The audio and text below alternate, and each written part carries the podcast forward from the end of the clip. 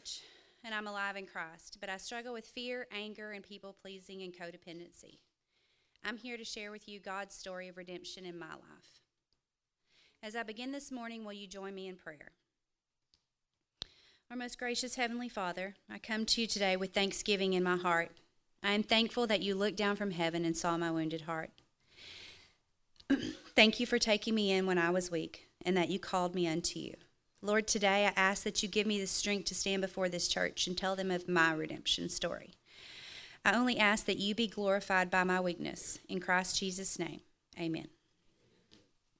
In the summer of 2014, my life as I knew it began to unravel. The struggles I, were face- I was facing was like any others I had faced in the past. I had become ill this time.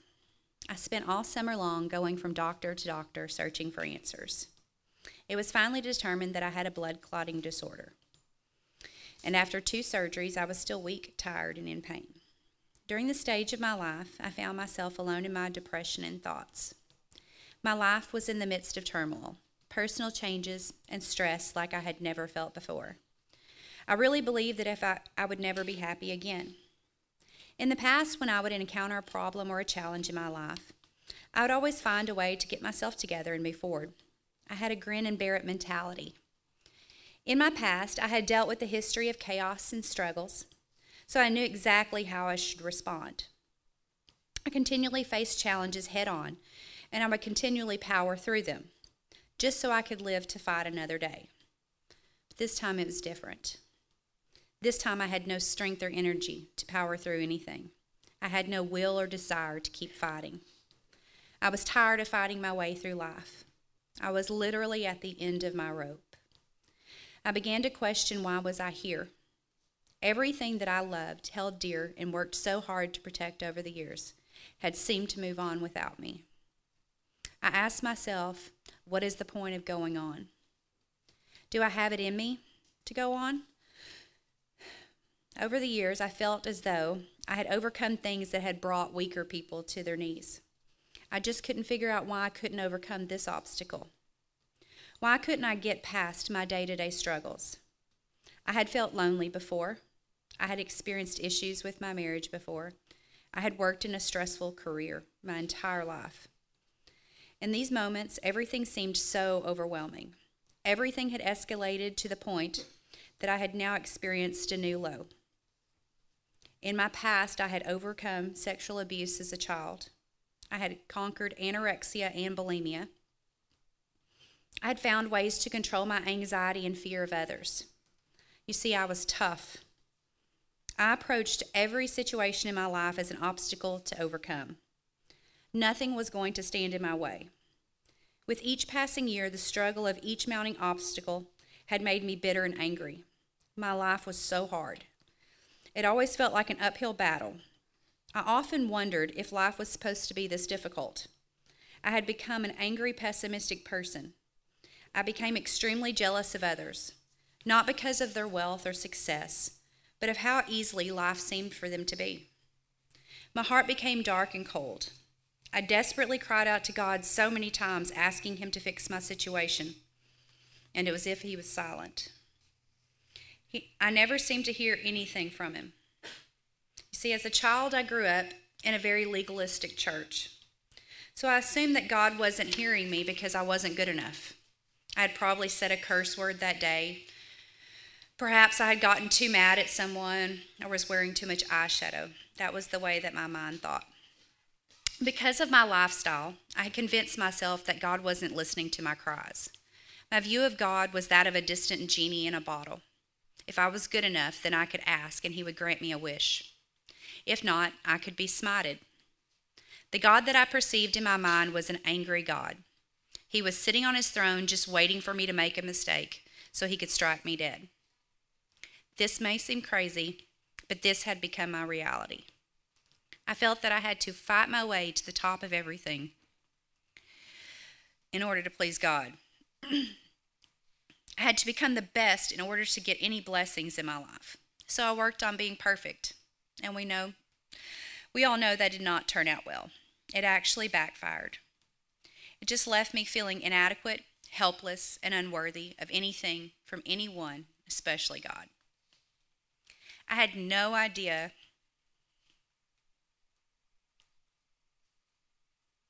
I had no idea how well God knew me. That He would slowly and meticulously remove everything that I loved and cherished. He removed every distraction and idol out of the way before I would truly come to Him. He created the perfect storm in my life so that He would be glorified. God heard every cry, He saw every tear. In all of my hurt and all of my wrongdoing, God was showing His unfailing mercy to me.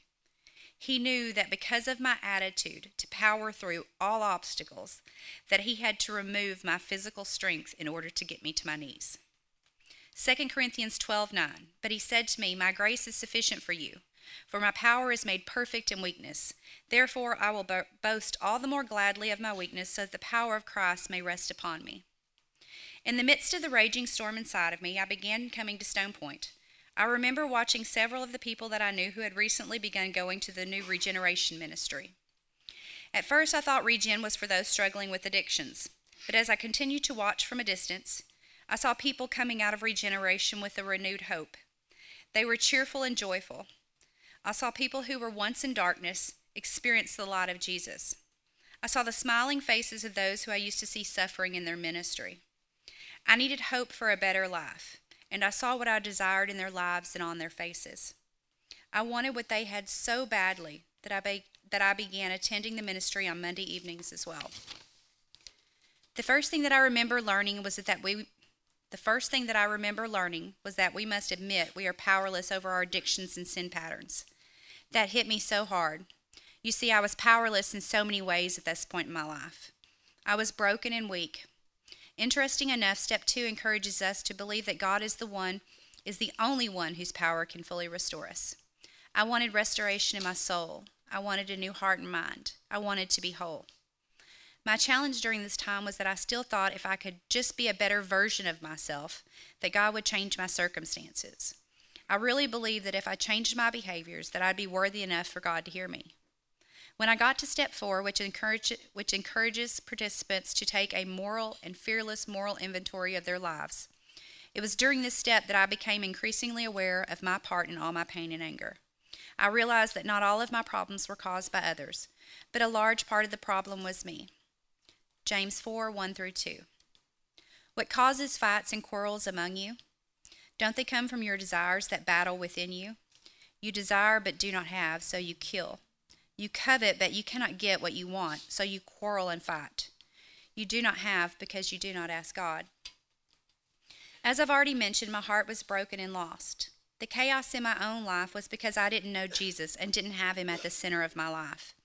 I had put unrealistic expectations on myself and others. I had created idols in many of my relationships. When those relationships fell apart, so did I. My world was full of anger, bitterness, and resentment. I had continually put everything above God. My life was out of order because God was not first on my list. In the midst of my pain, I began to call upon the Lord and ask Him to reveal Himself to me. I needed His wisdom and direction to help stop my pain and chaos. In Lamentations 3 55 through 58, the prophet Jeremiah called on God for help in the midst of Israel's trouble. Though at one time he felt like God was his adversary, he came to experience God's favor and hope. As I reflect on these verses, I too have experienced God's relief and redemption. It says, I called upon your name, Lord, from the depths of the pit. You heard my plea. Do not close your ears to my cry for relief. You came near when I called you, and you said, Do not fear. You, Lord, took up my case. You redeemed my life. During step five of regeneration, I learned what it's like to begin confession. During this time in my journey, I began to see how Christ viewed me. I started to understand that Christ loved me because he created me in his image. He did not love me more or less because of what I could or could not accomplish. There was no amount of good works that I could do to impress him. My redemption had nothing to do with me and everything to do with him. For the first time in my life, I understood that Christ loved me and that I was fearfully and wonderfully made. Psalm 139. I understood that if I was the only one that he had ever created, that he still would have died for me. In my weakness, Christ drew me to himself. His love for me He allowed me to go my own way for so many years. And then I had no when I had nowhere else to turn at the end of the dead end road, he was there to welcome me home. Christ pursued me and I trusted in Jesus Christ for my salvation. I asked him to rule over my life, and as I stand here today, I declare to you that he is now my Father, my Savior, and my friend. He is the God that lifts me up when I am down. He holds my hand when I'm afraid.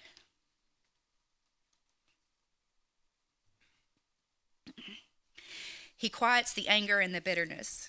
He is the God who promises to never leave nor forsake me.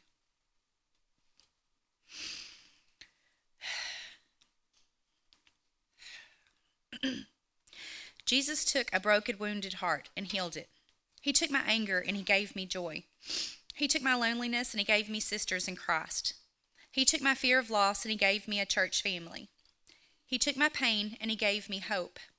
Jesus will take all of the hurt that you give him and can miraculously recreate your brokenness and turn it into a precious gift of grace and redemption. He gave me the gift of a new perspective. He placed in me a care and compassion for others. The greatest gift is that he gave me a future promise of eternal life with him. 1 Peter 1 3 through 5 states, Blessed be the God and Father of our Lord Jesus Christ. According to his great mercies, he has caused us to be born again to a living hope through the resurrection of Jesus Christ from the dead to an inheritance that is imperishable, undefiled, and unfading, kept in heaven for you, who by God's power are being guarded through faith for a salvation ready to be revealed in the last time. Christ has offered me grace and mercy so many times in my life, but I was unable to see it. 1 Corinthians 2:14 says, "The natural person does not accept the things of the spirit of God, for they are folly to him, and he is not able to understand them because they are spiritually discerned." Thankfully God removed my blinders and I can see. I have a peace today, a peace that passes all understanding. I am not perfect, nor do I profess to be. But if Christ can take a broken, fearful, angry, bitter, neglected, confused woman with multiple struggles and change her into a thankful, compassionate, joyful, loving, and patient person, then he can change you too. He knows all of us, and he desires that we would all come to him. 2 Peter 3 9 says, The Lord is not slow to fulfill his promise, as some count slow, slowness but is patient towards you, not wishing that any should perish, but that all should reach repentance. Please do not wait for the perfect storm in your life before you come to Christ. He wants you now, just as you are. Will you pray with me? Dear Father, thank you for always allowing me to share my story, for giving me the courage to stand before this church and then tell them about your great love. Lord, it is truly your great love that draws us to you, Lord. I thank you for everything that you've done for me. In Christ Jesus' name, amen.